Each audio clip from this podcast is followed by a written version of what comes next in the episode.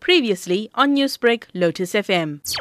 Every year, Revolution Motorcycle Club, together with the Nelson Mandela Community Youth Centre, partner in a project called the Brown Paper Bag Campaign. What we do is we distribute paper bags, brown paper bags to schools and to the community, which they now take home and they decorate the bags as a Mandela Day project. So they decorate the bags with Mandela pictures, quotations, anything that could make the bag look nice.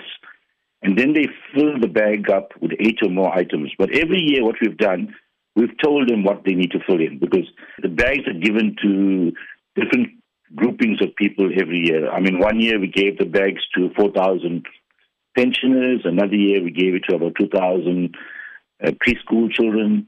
There are different groupings of people that we, we give the bags to. Every year we have distributed up to about four thousand to five thousand bags, and the, the response has been just amazing. They've really taken to this Brown Paper Bag Campaign. This year, we're going to be giving the bags to primary school children, poor primary school children, and all over, all over uh, K Z N. So we will be even going into rural communities to, to distribute those bags.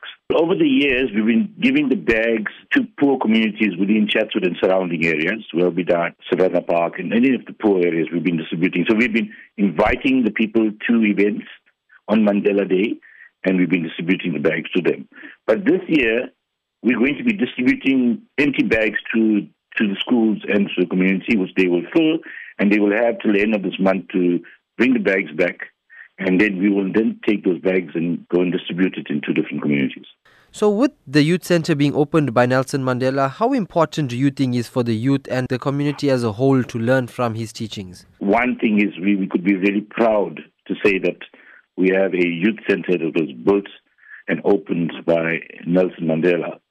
But I think the values and the things that Madiba stood for are very important for all of us to, to believe in and, and to live up to. That's one of the ideas of the Brown Paper Bag Campaign, you know, is to continuously hold Madiba's name up there to ensure that we continue to live by what, what he believed in. That Brown Paper Bag Campaign helps us a lot.